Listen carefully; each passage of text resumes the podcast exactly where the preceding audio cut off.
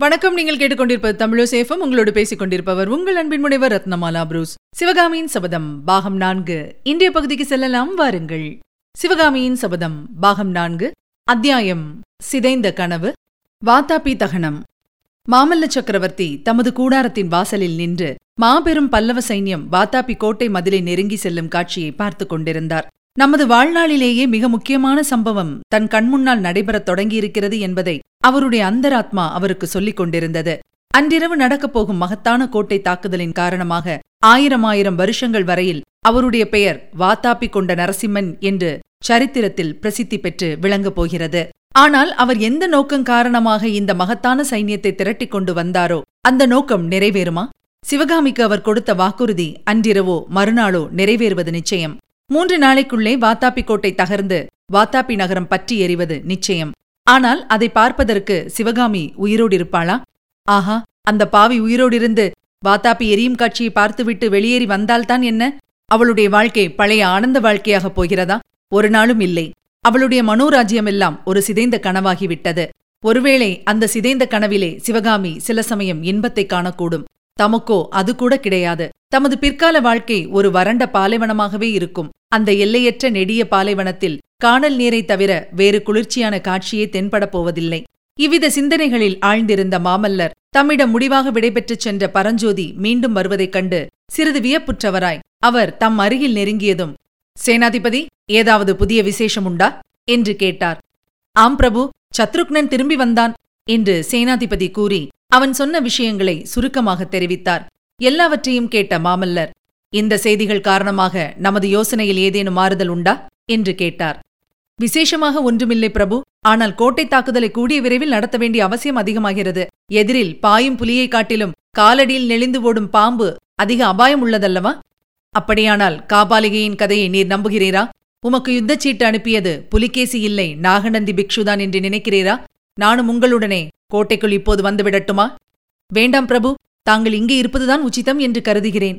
எது எப்படி போனாலும் இந்த தடவை தளபதி பரஞ்சோதி சிவகாமி தேவியை தாமே முதலில் சந்திக்க வேண்டும் என்று தீர்மானித்திருந்தார்.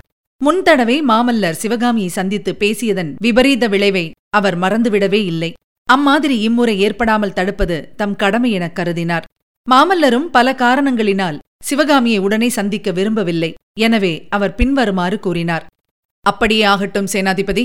ஒரு விஷயத்தை மறந்துவிட வேண்டாம். புலியை விட பாம்பு கொடியது என்று நீர் கூறியது முற்றும் உண்மை. நாகநந்தி விஷயத்தில் தாட்சண்யமே பார்க்க வேண்டாம். அந்த கள்ள பிக்ஷு உயிரோடு இருக்கும் வரையில் இந்த வாழ்க்கையில் நம் இருவருக்கும் நிம்மதி கிடையாது. இதை மறக்க மாட்டீர் அல்லவா மறக்க மாட்டேன் பிரபு. இதற்குப் பிறகும் சேனாதிபதி தயங்கி நிற்பதைக் கண்டு மாமல்லர் இன்னும் ஏதாவது சொல்லுவதற்கிருக்கிறதா என்றார். பரஞ்சோதி ஆம் இன்னும் ஒரே ஒரு விஷயம். மன்னிக்க வேண்டும். வாதாபி நகரை எரித்துவிட வேண்டும் என்ற கட்டளையில் மாறுதல் ஒன்றும் இல்லையே என்று கேட்டார். சேனாதிபதி போதும். இந்த நிமிஷமே நான் கோட்டை வாசலுக்கு போகிறேன். இனி உம்மை நம்பி பயனில்லை. நீர் திருநீறு தரித்து ருத்ராட்சம் அணிந்து சிவபஜனை செய்யச் செல்லும். பிரபு திருநீறு தரித்த பெருமான் திரிபுரத்தையே எரித்தார். இந்த வாத்தாப்பியை எரிப்பது அவருக்கு பெரிய காரியமில்லை. இன்றிரவே வாத்தாப்பி நகரம் பற்றி எரிவதை காண்பீர்கள். அப்படியானால் ஏன் இந்த தயக்கம் கேள்வியெல்லாம் தங்களுடைய விருப்பத்தை நிச்சயமாக தெரிந்து கொள்வதற்காகத்தான். கோட்டைக்குள் புகுந்த பிறகு நகரை எரிக்க வேண்டும் என்று தாங்கள் கட்டளையிட்டீர்கள். அதை மாற்றிச் செய்ய விரும்புகிறேன். முதலில் வாத்தாப்பி தகனம் ஆரம்பமாகப் போகிறது. வெளியில் இருந்தபடியே நெருப்பு பந்தங்களை நகருக்குள் எரியும்படி கட்டளையிடப் போகிறேன். இதற்கென்ன அவசியம்? நகரத்துக்குள்ளே இருந்து நம் வீரர்கள் கொண்டு வரும் பொருட்களில் பாதி அவரவர்களுக்கே சொந்தம் என்று சொல்லியிருக்கிறேன். ஆகையால் நகரம் பற்றி எரிவதை காணும்போது நம் வீரர்களின் வேகம் ஒன்றுக்கு பத்து மடங்காகும். பிரபு நாளை சூரியோதயத்துக்குள்ளே நான் இந்த கோட்டைக்குள்ளே பிரவேசித்தாக வேண்டும். அதற்கு மேல் தாமதித்தால் சிவகாமி தேவியை காப்பாற்றுவது அசாத்தியமாகி விடலாம். சூரியோதயமாகும் சமயத்தில் தாங்களும் ஆயத்தமாயிருக்க வேண்டும். இன்று ஓரிரவு தூங்காமல் வாத்தாபி தகனத்தை பார்த்துக் கொண்டிருங்கள் என்று சொல்லிவிட்டு சக்கரவர்த்தியின் மறுமொழிக்கு காத்திராமல் சேனாதிபதி விரைந்து சென்றார். சேனாதிபதி சொன்னபடியே அன்றிரவு நடுநிசி நேரத்தில் வாத்தாபி தகனம் ஆரம்பமாயிற்று. கோட்டை மதிலைச் சுற்றி ஆங்காங்கு பெரிய உயரமான தூக்கு மரங்கள் நிறுத்தப்பட்டன. அந்த மரங்களின் மீது ஏறி நின்று அதற்கென்று பயிற்சி செய்யப்பட்டிருந்த பல்லவ வீரர்கள் கொளுத்தப்பட்ட தீப்பந்தங்களையும் கந்தக வெடிகளையும் நகருக்குள் வீசி எறிந்தார்கள். தீப்பந்தங்கள் போகும்போதே காற்றினால் ஜுவாலை விட்டுக் கொண்டு சென்று விழுந்த இடங்களில் எல்லாம் குபீர் குபீர் என்று தீ மூட்டின. கந்தக வெடிகள் ஆங்காங்கு வெடித்து நெருப்பை பரப்பின. அன்றிரவு மூன்றாம் ஜாமத்திற்குள் லட்சோப லட்சம் ஜனங்கள் வசித்த அந்த வாத்தாபி மாநகரத்தில் நாற்புறமும் தீ மூண்டு எரியத் தொடங்கியது.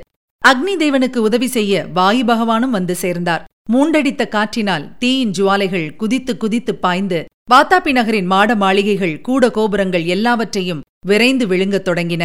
தீயோடு புகையும் படலம் படலமாக எழுந்து எட்டு திசைகளையும் வானத்தையும் மறைத்தது. அதே சமயத்தில் பல்லவ பாண்டிய வீரர்கள் கோட்டையை நாற்புறமும் சூழ்ந்து கொண்டு மதில் மீது ஏறி குதிக்க முயன்றார்கள். மதில் மீதிருந்த சழுக்க வீரர்கள் அவர்களை தடுத்தார்கள்.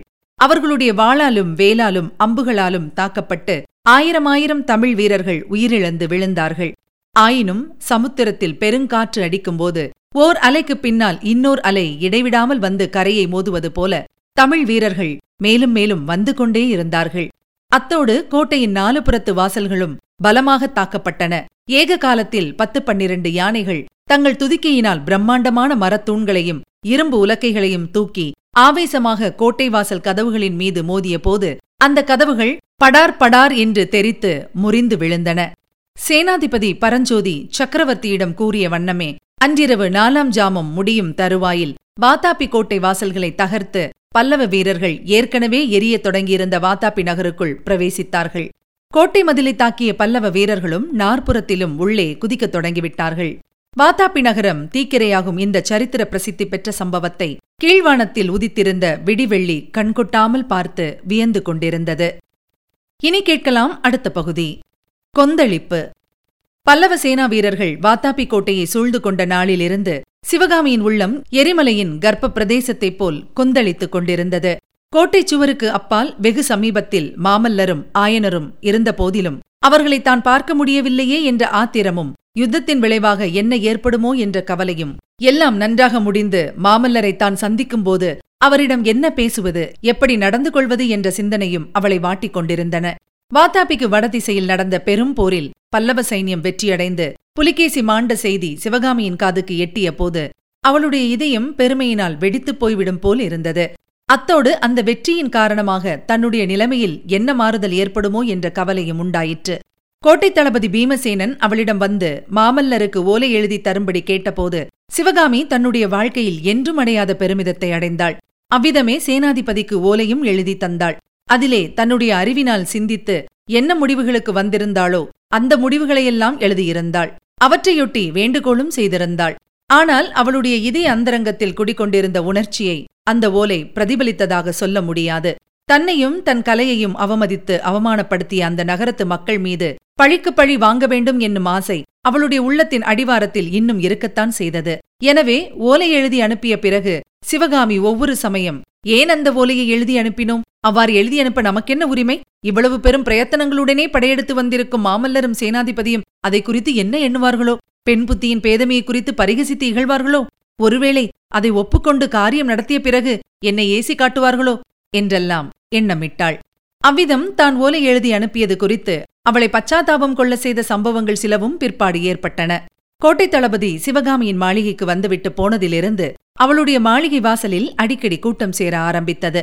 அநேகமாக சிவகாமியை மறந்துவிட்டிருந்த வாத்தாப்பி மக்கள் அப்போது தங்களுக்கு நேர்ந்திருக்கும் பெரும் விபத்துக்கு காரணம் சிவகாமிதான் என்பதை நினைவு கூர்ந்து அவள் வசித்த வீதியில் கூட்டம் போடவும் அவளைப் பற்றி இகழ்ந்து பேசவும் ஏசவும் ஆரம்பித்தார்கள். கூட்டத்தின் இரைச்சலை கேட்டு சிவகாமி அதன் காரணத்தை அறிந்து கொள்வதற்காக பலகணியின் வழியாக எட்டி பார்த்தபோது அந்த ஜனங்கள் ஓஹோ என்று சத்தமிட்டும் சிரித்தும் கோரணி காட்டியும் ஏளனம் செய்தார்கள். விஷயம் இன்னதென்பதை ஏற்கனவே அறிந்திருந்த சிவகாமியின் தோழிப்பெண் அவளை பலகணியின் பக்கத்திலிருந்து பலாத்காரமாக இழுத்துச் சென்றாள். அப்போது மறுபடியும் அந்த ஜனக்கூட்டம் விகாரமாக குச்சலிட்டு கேலிச் சிரிப்பு சிரித்த சத்தம் சிவகாமியின் காதில் விழுந்தது. அவளுடைய இருதயத்தில் வெகு காலத்துக்கு முன்பு எரிந்து அடங்கி மேலே சாம்பல் பூத்து கிடந்த குரோத தீயானது அந்த நிமிஷத்தில் மறுபடியும் கொழுந்துவிட்டு எரியத் தொடங்கியது. மாமல்லர் மட்டும் உண்மையான வீரமுள்ள ஆண்மகனாயிருந்தால் நான் பேதமையினால் எழுதிய ஓலையை கிழித்தெறிந்துவிட்டு இந்த நகரத்துக்குள்ளே படையுடன் பிரவேசிப்பார். என்னுடைய பழைய சபதத்தை நிறைவேற்றுவார். இந்த நகரத்தை நரகமாக்கி நாகரிகம் சிறிதுமற்ற மிருகப்பிராயமான இந்த மக்கள் ஓலமிட்டு அலறி ஓடும்படி செய்வார். அந்த காட்சியை பார்த்தால்தான் என் உள்ளம் குளிரும் என்று எண்ணிக்கொண்டாள். அந்த காட்சியை தன் மானசீக திருஷ்டியில் பார்த்து மகிழவும் தொடங்கினாள். நேரமாக ஆக தெருவில் கூட்டமும் கூச்சலும் அதிகமாகிக் கொண்டு வந்தன. கூட்டத்திலே இருந்த சில உற்சாக புருஷர்கள் வீட்டின் கூரை மீதும் வாசற் கதவின் மீதும் கல்லை விட்டு எறிந்தார்கள். கல் கதவின் மேல் விழுந்து படார் சத்தம் உண்டாக்கிய போது கூட்டத்தில் கேலி சிரிப்பு பீரிட்டு எழுந்தது. அன்று மாலை திடீரென்று அப்பெருங்கூட்டத்தில் ஒரு கணம் நிசப்தம் ஏற்பட்டது. அந்த நிசப்தத்தை கலைத்துக் கொண்டு பறை குட்டும் சத்தம் கேட்டது. பறை சத்தம் நின்றதும் இடிமுழக்கம் போன்ற ஒரு குரல். சக்கரவர்த்தி கோட்டைக்குள் வந்துவிட்டார் பல்லவர் படையை துவம்சம் செய்து வெற்றி கொடி நாட்டப் போகிறார். எல்லாரும் அவரவர்கள் வீட்டுக்குப் போங்கள். ஆயுதம் எடுக்க தெரிந்த ஆண் பிள்ளைகள் அனைவரும் அரண்மனை வாசலுக்கு வந்து சேருங்கள் என்று முழங்கியது. உடனே அந்த ஜனக்கூட்டத்தில் வாத்தாபி சக்கரவர்த்தி வாழ்க. பல்லவ மாமன்னன் நாசமடைக என்று குதூகல கோஷம் எழுந்தது. கொம்மாளமாக இரைச்சல் போட்டுக்கொண்டு ஜனங்கள் கலைய ஆரம்பித்தார்கள். ஏதோ இந்திரஜாலத்தினால் நடந்தது போல கண்மூடி திறக்கும் நேரத்தில் சிவகாமியின் மாளிகை வாசலில் ஒருவரும் இல்லாமல் போயினர். அவ்விதம் வெறுமையான இடத்தில் சிறிது நேரத்துக்கெல்லாம் சளுக்க வீரர்கள் இருபது பேர் வந்து நின்றார்கள். சிவகாமியின் மாளிகை வாசலையும் வீதியின் இருபுறங்களையும் அவர்கள் காவல் புரியத் தொடங்கினார்கள். சிவகாமி தன்னுடைய தோழி பெண்ணின் மூலம் மேற்கூறிய சம்பவங்களுக்கு காரணங்களை அறிந்தபோது அவளுடைய மனம் ஒருவாறு நிம்மதி அடைந்தது. புலிகேசி உயிர் பிழைத்து கோட்டைக்குள் வந்துவிட்டபடியால் இனி யுத்தம்தான் சந்தேகமில்லை. தன்னுடைய சபதம் நிறைவேறும் காட்சியை கண்ணால் பார்த்தால் போதும். மற்றபடி எது எப்படியானாலும் ஆகிவிட்டு போகட்டும். மூர்க்க வாத்தாபி ஜனங்களாலோ ராட்சச புலிகேசியினாலோ தனக்கு ஏதாவது அபாயம் நேரக்கூடும்.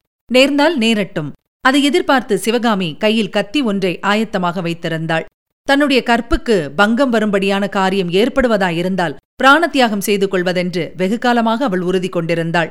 கையிலே கத்தி இருக்கிறது. கொல்லைப்புறத்து கிணறு இருக்கவே இருக்கிறது.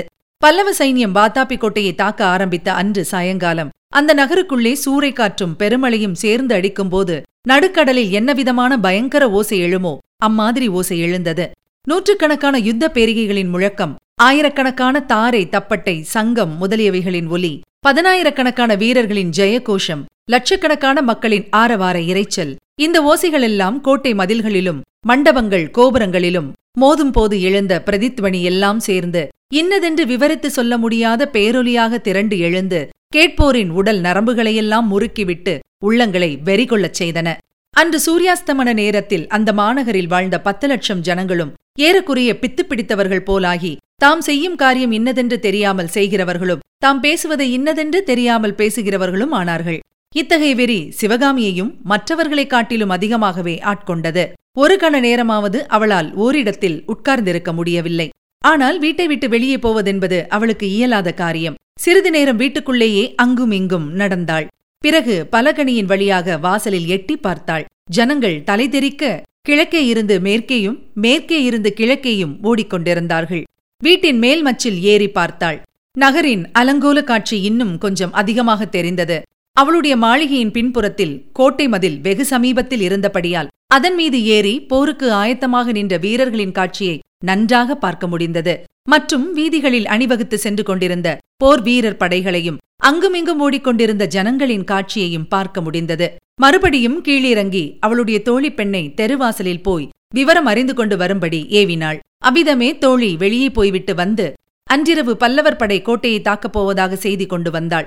அது மட்டுமல்ல தான் இன்றிரவு சிவகாமிக்கு துணையாக இருக்க முடியாதென்றும் யுத்த நிலைமை என்ன ஆகுமோ என்ற பீதி ஏற்பட்டிருப்பதால் தன்னுடைய சொந்த வீட்டுக்குப் போய் உறவினரோடு இருக்க விரும்புவதாகவும் கூறினாள். சிவகாமி அவளை எவ்வளவு கேட்டுக்கொண்டும் பயனில்லை. மற்றொரு வேலைக்காரியையும் அழைத்துக் கொண்டு அவள் போய்விட்டாள்.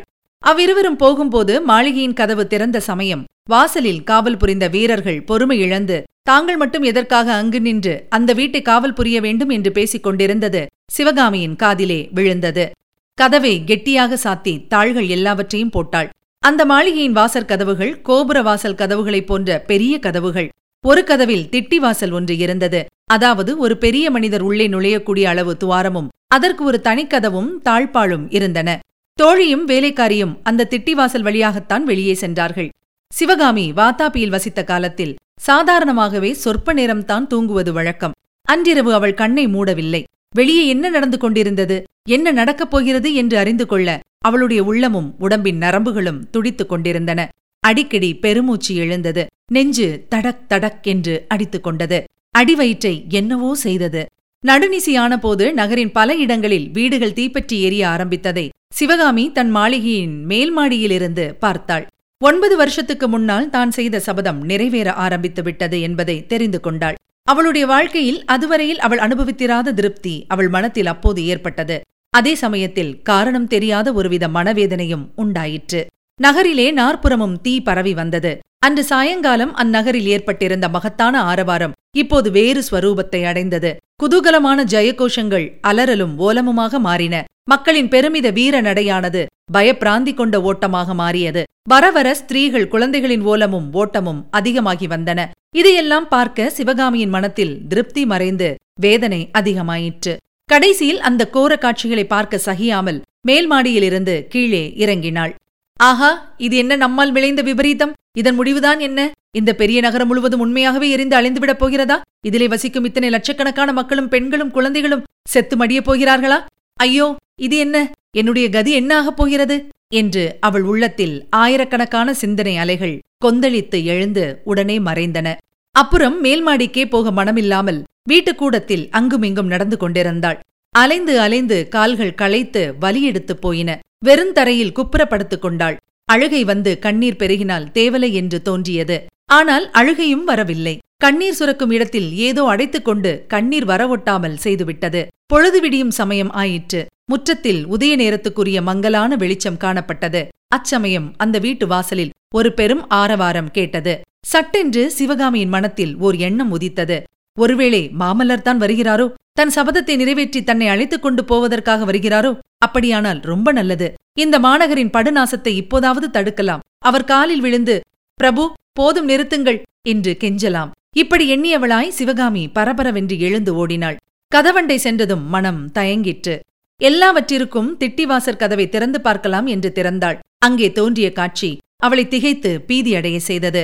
மாமல்லரையோ பல்லவ வீரர்களையோ அங்கே காணவில்லை. கோபம் கொண்ட வாதாபி ஜன கூட்டம்தான் காணப்பட்டது. அந்த கூட்டத்தாரில் சிலர் வீட்டை காவல் புரிந்த சளுக்க வீரர்களுடன் ஏதோ வாதாடிக் கொண்டிருந்தார்கள். சிவகாமியின் முகம் திட்டி வாசலின் மூலம் தெரிந்ததும் அந்த ஜனக்கூட்டத்தில் பல நூறு சிறுத்தை புலிகளின் உருமல் சத்தம் போன்ற ரோமம் சிலிர்க்க செய்யும் சத்தம் உண்டாயிற்று. கூட்டத்திலே பலர் காவல் புரிந்த வீரர்களை தள்ளிக்கொண்டு வீட்டு வாசற்படியை நோக்கி பாய்ந்து வந்தார்கள். சிவகாமிக்கு நிலைமை ஒருவாறு புலப்பட்டது. சட்டென்று திட்டி வாசலை மூடினாள். அவசரத்தினாலும் பயத்தினாலும் அதை தாளிட மறந்து போனாள். உடனே அங்கிருந்து மாளிகையின் பின்கட்டை நோக்கி விரைந்து சென்றாள். திட்டமான யோசனையுடன் செல்லவில்லை. அந்த சமயம் அந்த மூர்க்கம் கொண்ட ஜனங்களிடமிருந்து தப்ப வேண்டும் என்று இயற்கையாக தோன்றிய எண்ணம் அவளுடைய கால்களுக்கு பலத்தை அளித்து வீட்டின் பின்கட்டை நோக்கி விரைந்து ஓடச் செய்தது. வீட்டு பின்கட்டின் வாசற்படியை தாண்டி தாழ்வாரத்தை அடைந்ததும் உதய நேரத்தின் மங்கிய வெளிச்சத்தில் அங்கு ஓர் உருவம். கபாலங்களையும் எலும்புகளையும் மாலையாக பூண்ட கோரமான ஸ்திரீ உருவம் நிற்பதை சிவகாமி பார்த்தாள். அவளுடைய உடம்பில் இரத்த ஓட்டம் ஒரு நிமிஷம் நின்றுவிட்டது. தேகமாத்தி அந்தம் ரோமங்கள் குத்திட்டு நின்றன. சிவகாமியை பார்த்ததும் அந்த பெண் பேய் கலகலவென்று சிரித்தது. பிறகு அடி அழகிய சிவகாமி கலைவாணி சிவகாமி மாமல்லனையும் நாகநந்தியையும் மோகவலைக்கு உள்ளாக்கிய நீலி உன் அழகெல்லாம் இப்போது என்ன செய்யும்? உன் கண்மயக்கும் முகமினுக்கும் உன்னை இப்போது காப்பாற்றுமா? என்று அந்த பெண் பேய் கேட்டுவிட்டு மறுபடியும் சிரித்தது. அடி சிவகாமி நானும் உன்னைப்போல் ஒரு சமயம் கண்டவர் மயங்கும் மோகினியாகத்தான் இருந்தேன். உன்னால் இந்த கதிக்கு ஆளானேன். அதற்கு பழிவாங்கும் சமயத்திற்காக இத்தனை காலம் காத்திருந்தேனடி? என்று பல்லை கடித்துக்கொண்டு கூறிய வண்ணம் காபாலிகை தன் மடியில் செருகியிருந்த கத்தியை சட்டென்று எடுத்து ஓங்கினாள். சிவகாமிக்கு அப்போது சிந்தனை செய்யும் சக்தியோ தப்பித்துக் கொள்ள யுக்தி செய்யும் சக்தியோ சிறிதும் இல்லை. அவள் உள்ளம் ஸ்தம்பித்து பிரம்மை கொண்டிருந்தது. எனினும் எத்தகைய ஆபத்திலிருந்தும் தன் உயிரை காப்பாற்றிக் கொள்வதற்கு முயற்சி செய்யும் இயற்கை சுபாவத்தை ஒவ்வொரு ஜீவனுக்கும் இறைவன் அளித்திருக்கிறான் அல்லவா? அந்த சுபாவம் காரணமாக சிவகாமி ஓரடி பின்னால் நகர்ந்தாள். அந்த கணத்தில் காபாலிகைக்கு பின்புறத்தில் அவள் அறியாமல் ஓர் உருவம் திடீரென்று தோன்றியது. பின்கட்டின் வாசற்படி வழியாக நுழைந்த அந்த உருவம் காபாலிகையின் கத்தி பிடித்த கையை சட்டென்று கெட்டியாக பிடித்துக் கொண்டது. அந்த பிடியின் பலத்தினால் காபாலிகையின் கைவிரல்கள் விரிந்து கத்தி தரையில் விழுந்தது. அளவில்லாத குரோதத்துடன் காபாலிகை திரும்பி பார்த்தாள். அடப்பாவி பாவி நல்ல சமயத்தில் வந்துவிட்டாயா என்றாள். அப்படி அதிசயமாக திடீரென்று தோன்றி தன் உயிரை காத்த உருவத்தை சிவகாமி அப்போது உற்று பார்த்தாள். அந்த உருவம் வாத்தாபி சக்கரவர்த்தி புலிகேசிதான் என்று தெரிந்தபோது சிவகாமிக்கு உண்டான வியப்பும் திகைப்பும் எல்லையற்றவையாயின. ஆஹா சக்கரவர்த்தி செத்துப்போனதாக சொன்னார்களே. ஒருவேளை அவருடைய ஆவி வடிவமா? அல்லது முன்னொரு சமயம் செய்ததைப் போல் ஒருவேளை பிக்ஷுதான் சக்கரவர்த்தி வேஷம் பூண்டு வந்திருக்கிறாரோ? இதுவரை நீங்கள் கேட்டது சிவகாமின் சபதம் பாகம் நான்கு. வழங்கியவர் உங்கள் அன்பின் முனைவர் ரத்னமாலா புரூஸ். சிவகாமின் சபதம் என்ற எமது இந்த ஒலிப்புத்தக முயற்சிக்கு நீங்கள் அளித்து வரும் அன்பிற்கும் ஆதரவிற்கும் மிக்க நன்றியை தெரிவித்துக் கொள்கிறோம். தொடர்ந்து கேளுங்கள் நண்பர்களிடமும் பகிருங்கள். மறவாமல் சப்ஸ்கிரைப் செய்ய சொல்லுங்கள். அவர்களும் தேன் தமிழ் சுவை பருகட்டும். மீண்டும் அடுத்த பகுதியில் சந்திக்கலாம். இணைந்திருங்கள் மகிழ்ந்திருங்கள்.